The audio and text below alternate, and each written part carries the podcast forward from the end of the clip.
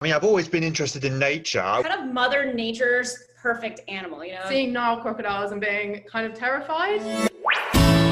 Welcome to the Nature Talks podcast.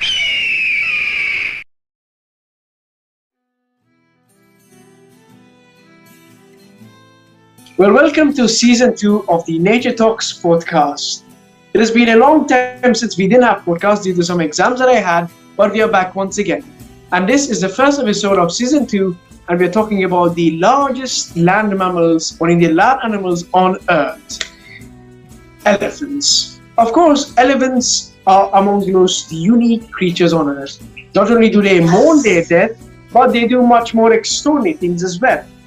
But unfortunately, like many other animals, they too are on the verge of extinction. But what can we do to save them? We are here with Daniel from here, and we'll be talking all about elephants. Daniel, can you please introduce yourself? Yeah, thank you so much for having me on. I'm really excited to get into this topic with you. Um, my name is Danielle Carnahan. I have been working in elephant conservation for a few years now. I recently, well, not that recently anymore, now the pandemic happened. In 2019, I finished my master's degree, um, which was in conservation medicine. So during that degree, I was researching Asian elephants and the psychological impacts that tourism has on Asian elephants. And after that, I started traveling in Asia, doing research, and now the majority of the work that I'm doing is in Nepal, looking at the welfare of bull elephants and how we can improve safety for mahouts that are working with captive bull elephants. So, yeah, really excited to get into this topic with you. It's it's such an intricate one, that's for sure.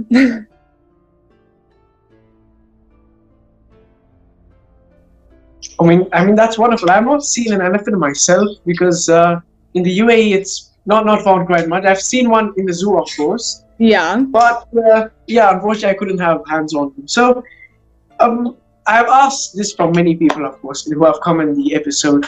Why do you like what you what you do? That's the main important thing.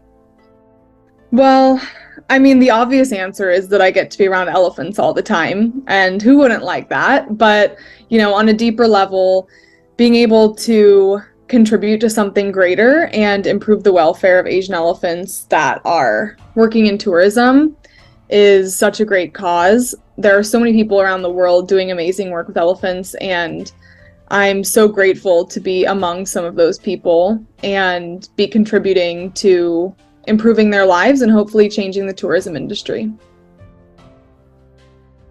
And it's it's how many years you've been working in the field with elephants? The first time I traveled to Asia to do some elephant conservation work was in 2017. And I have been traveling back and forth primarily over the past two or three years. Um, my work began in Thailand, researching complex post traumatic stress in captive Thai elephants.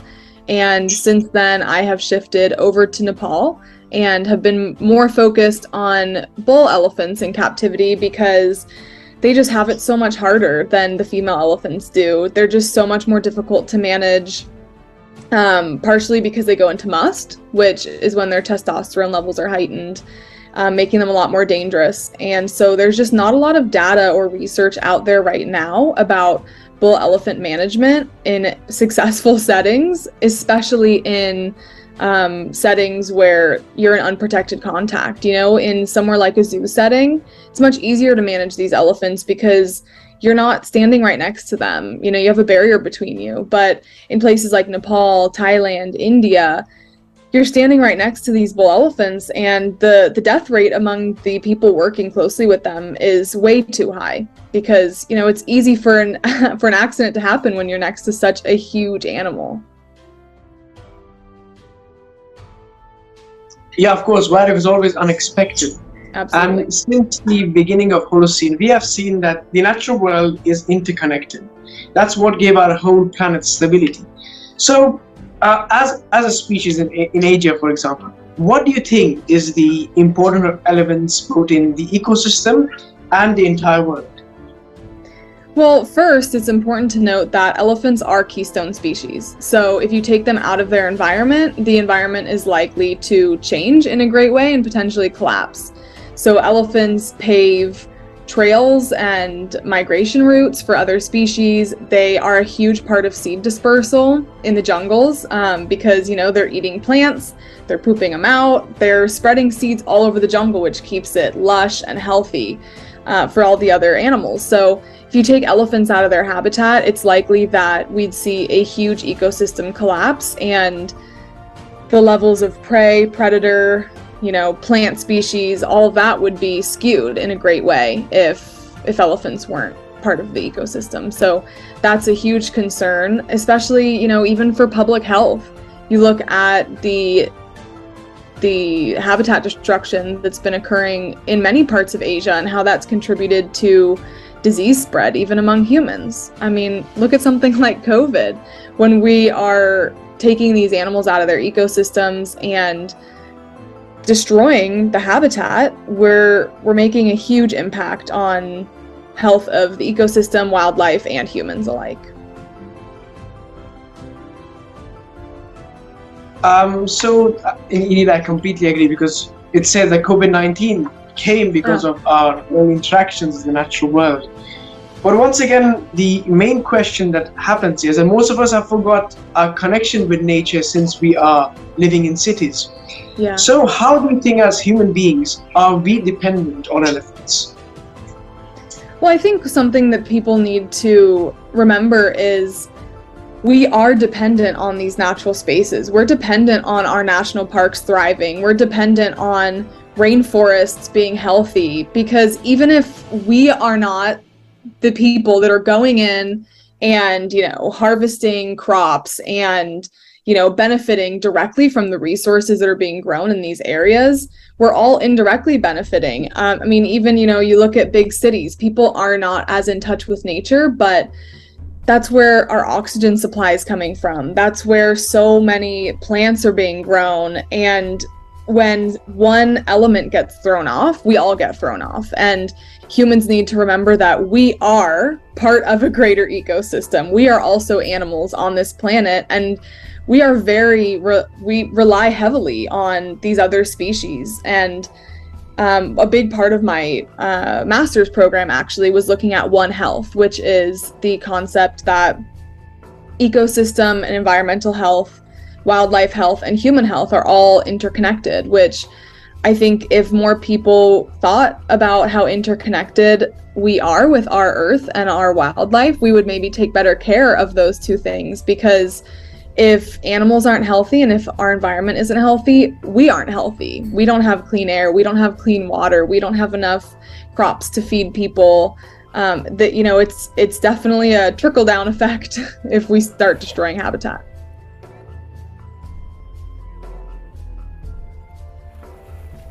So, Daniel, you spoke about um, your experiences with elephants. So, if my, I may ask, what is your most favorite experience with elephants? Um, wow. Probably any time that I'm able to see them in a more natural setting. So I remember last year when I was in Nepal, I was visiting Tiger Tops, which is actually a it's a pretty famous hotel and they own elephants and I went into the jungle with some of the mahouts and the guides and sat on the shore of the river, and all the elephants were just sitting in the river, bathing and socializing and eating and drinking and just doing whatever they wanted. And even though these aren't wild elephants, they're still captive and, you know, they can't really be released. It's amazing to see that there are positive ways that we can manage elephants in captivity and give them a life that has po- good welfare and is close enough, you know, to being in the wild. We can only do the best we can with captive elephants because elephants are not a species that is easy to re release. But it's amazing when you go and see facilities where the elephants are able to regain some of their autonomy. Now, Daniel, of course, you spoke about different aspects of seeing elephants, working with them, and their com- uh, conversation in the, uh, the conservation of elephants. But what do you think over the past years of your career? Ha- have you seen a change in understanding of, of the elephant's conservation? And have you seen that people are starting to understand how the system of natural world works, or you think it, it hasn't yet been in that level yet? I think that a lot of progress is being made. Especially, I mean, I think about the first time I went to Thailand in 2017. Most or a lot of sanctuaries were still allowing people to bathe elephants um, because people didn't know that that was not an ideal activity that was promoting welfare in the elephants. So, you know, really reputable facilities were still offering those kinds of interactions. And, you know, only a year later, all this research came out and so many facilities stopped offering that because they realized that this isn't this isn't the best for their welfare. So I think that with more continued research in the field, we're learning so much more every single day and progress is being made because of that. So you're saying that the public's interaction with elephants has changed since over the past few years, and it has been a good thing, I hope. And Yeah. so, uh, what do you think, to in your point of view and what you have seen, what are the threats that elephants face today? I would say it definitely depends on where in the world the elephant is. Of course, the threats being faced in Africa are so different than the threats in Asia. I'll mostly speak on Asian elephants because that's most of the work that I do. Um, in Asia, things like poaching are much less of an issue than they are in Africa, which is great, but they have a whole different set of issues to consider at the same time. And I think that in a lot of ways, habitat destruction is a huge threat to elephants. If you look at Thailand, even if you wanted to release an elephant back into the wild, you couldn't. There's nowhere for them to go.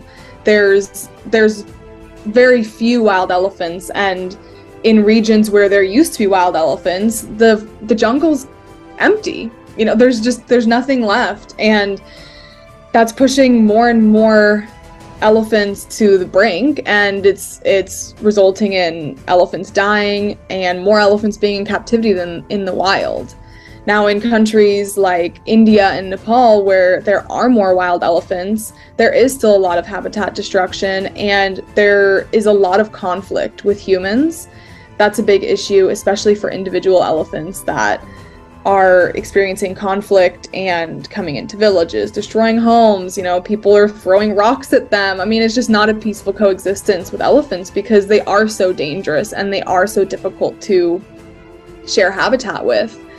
But when it comes to the number one threat to Asian elephants, I think that would be us in the tourism industry because the vast majority of Asian elephants are living in captivity, and of those, again, the vast majority are in unethical environments where they aren't getting the the enrichment that they need, the nutrition that they need, the space, the environment. You know, they're not in necessarily the healthiest of, of environments in captivity and that's creating a lot of psychological issues among elephants. It's creating physical issues. I mean elephants are be having lameness and you know different injuries that they wouldn't have in the wild because they're forced to walk on streets and you know be in environments that just aren't natural. So the major threat to elephants is is what we're demanding from them in the tourism industry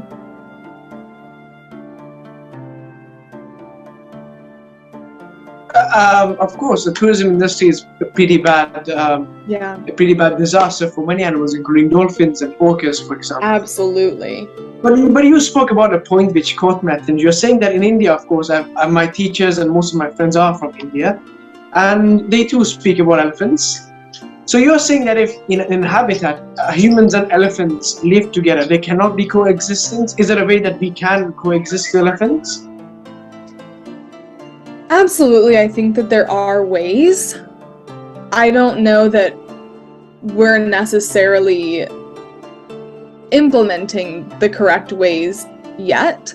I think that we're learning. I mean, there's places in Sri Lanka that are putting up, um, there's a, a project putting up orange trees and like citrus bushes because they found that that helps deter the elephants from coming into villages, which is amazing.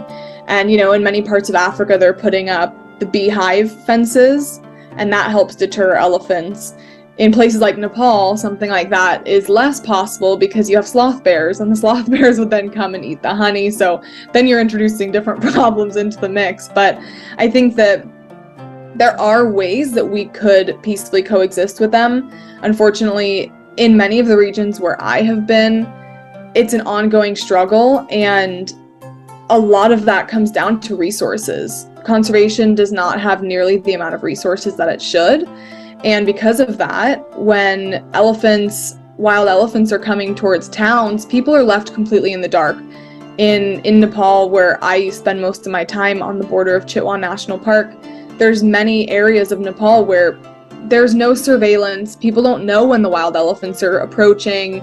Um, you know, they're eating through crops, and so people are electrocuting them. I mean, it's it, there's huge issues, and of course, as somebody from a Western country that has a lot of resources, I'm thinking, well, there's so many things that can be implemented, but that would also mean that we have the funding to do that, that the government is approving doing that, that the locals are approving doing that, because it has to come from the local communities and because they're the ones who, at the end of the day, are living with these elephants and living with the methods um, that are being introduced for conservation purposes. So I think in many regions of the world, they've they've definitely improved the relationship with humans and elephants um, when it comes to coexistence, but I think there's still a long way to go in many parts of the world.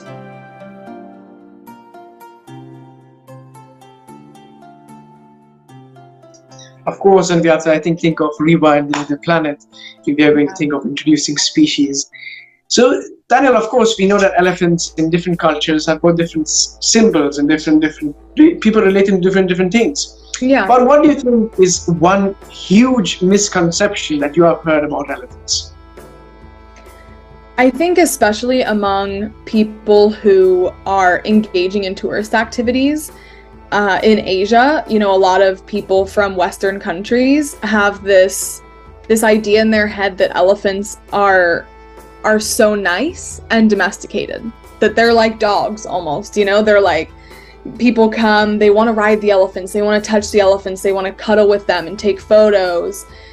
And I think that in a lot of ways, the tourism industry has created this identity for elephants, this false identity that because that that fuels the tourism industry and it brings more money in. So I understand where it's come from, but in the same breath it's very harmful identity for elephants to have because that pushes them further into captivity. And and you know a lot of people who visit areas where there are also wild elephants are opting instead to see captive elephants. And that's never a positive thing in my opinion. If you're visiting somewhere in India where there are wild elephants you should always want to go on safari and see wild elephants living in their natural habitat not go to a temple where the elephants are chained or go and ride an elephant on a city street and i think that the the misconception that elephants are very friendly and that they really love human interaction has been a huge contributor to the tourism industry.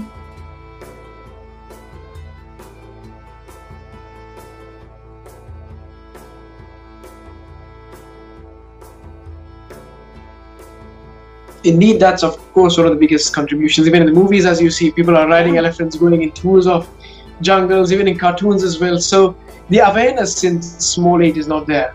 And of course, as we know with elephants, both African and Asian elephants are very much like us.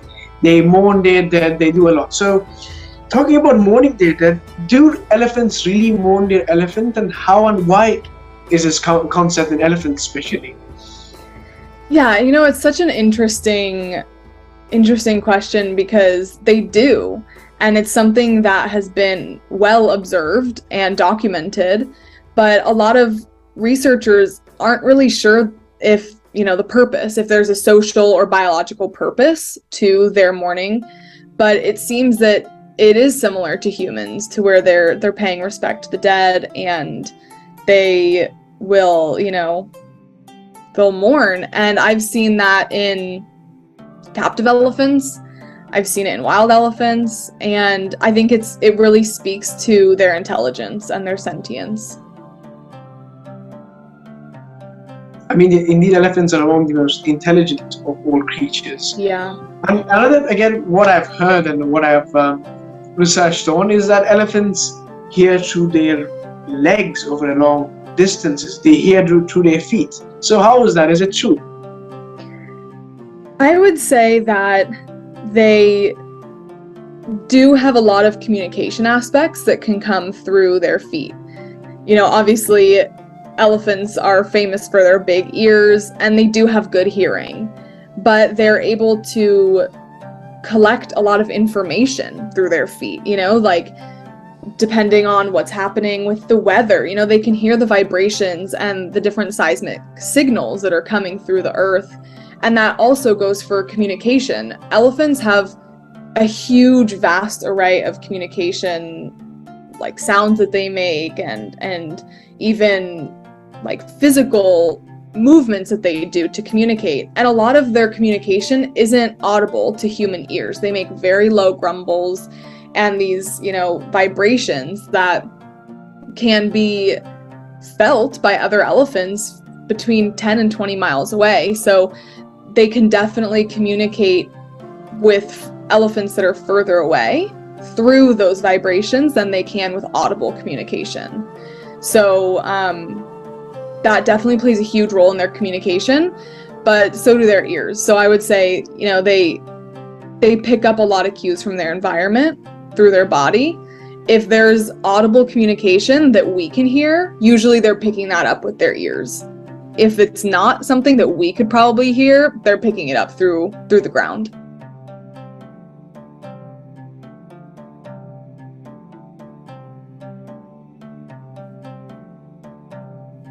I mean, that's very wonderful indeed. I, I learned something new just today. And well, I've also been, let's say, as a as a hobby, we can say, researching on animals for the past eight years. Mm-hmm. And over the past eight years, unfortunately, I, I was born at a point where we I was in nature's decline, and we are losing biodiversity very, very fast. In the UAE itself, there are floods which haven't happened for the past 30 years, heat waves around the world.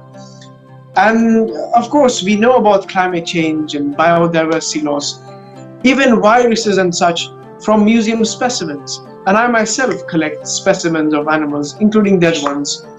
So I believe we're at a point where whether we save the biodiversity of our planet or whether we go extinct with it. So then what do you think can individuals as me and yourself do to save elephants and all life on Earth?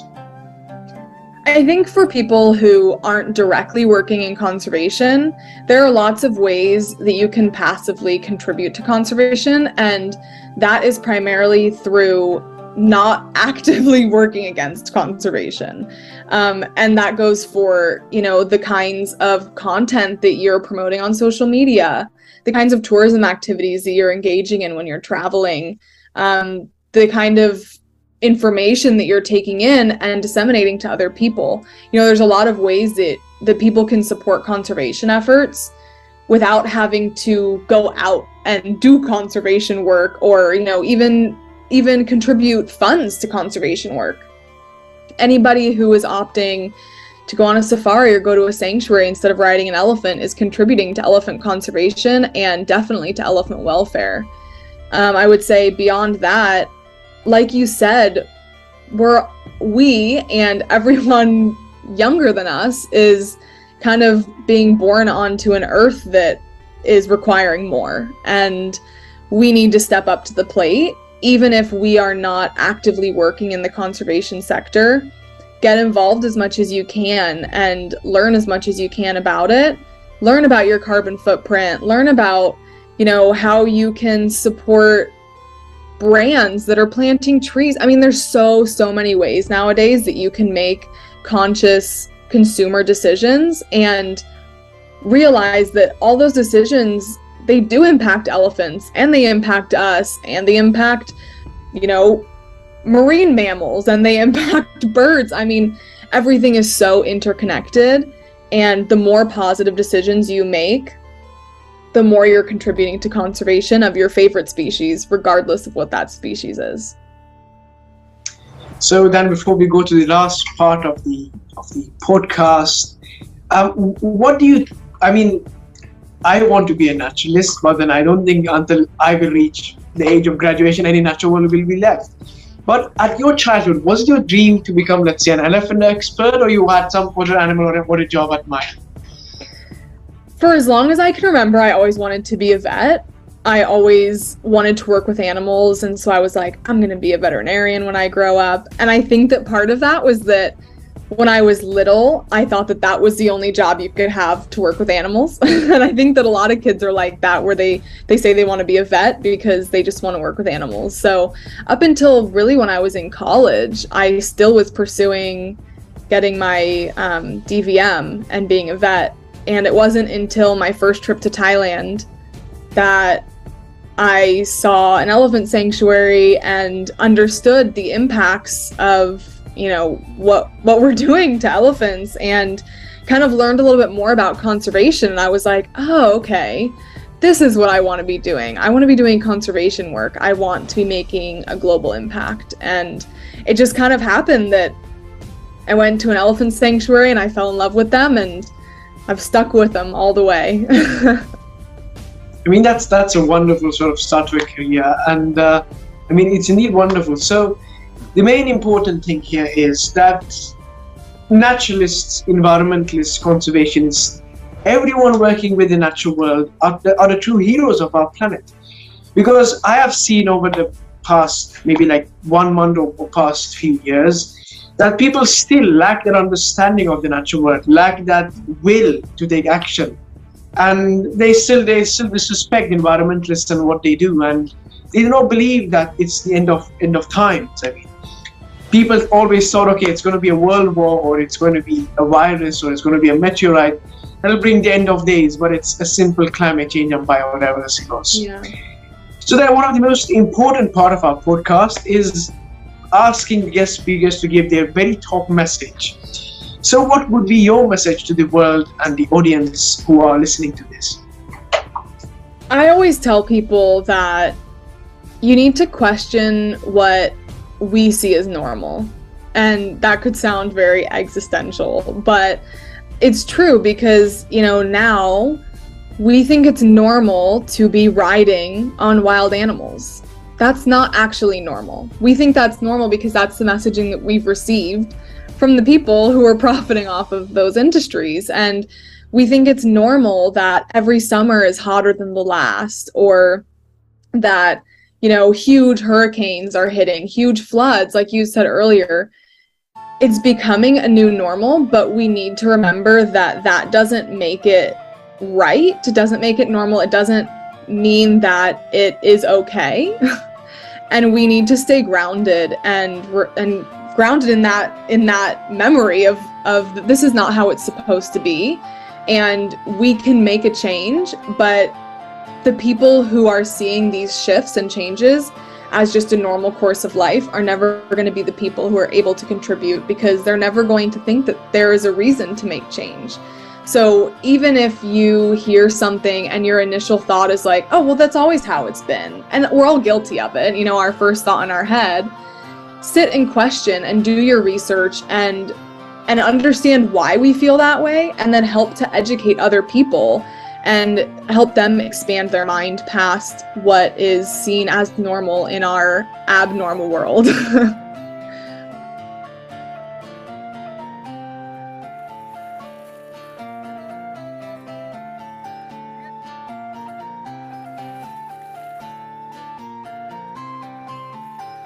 I mean, that's indeed a wonderful message. And with this, we end this podcast. Before you all go, it's that you have to all remember that we have reached a point that we determine nature's survival. It's whether we keep nature alive or we end it. Yeah. And the truth is, not plants, not animals, none of them can take action.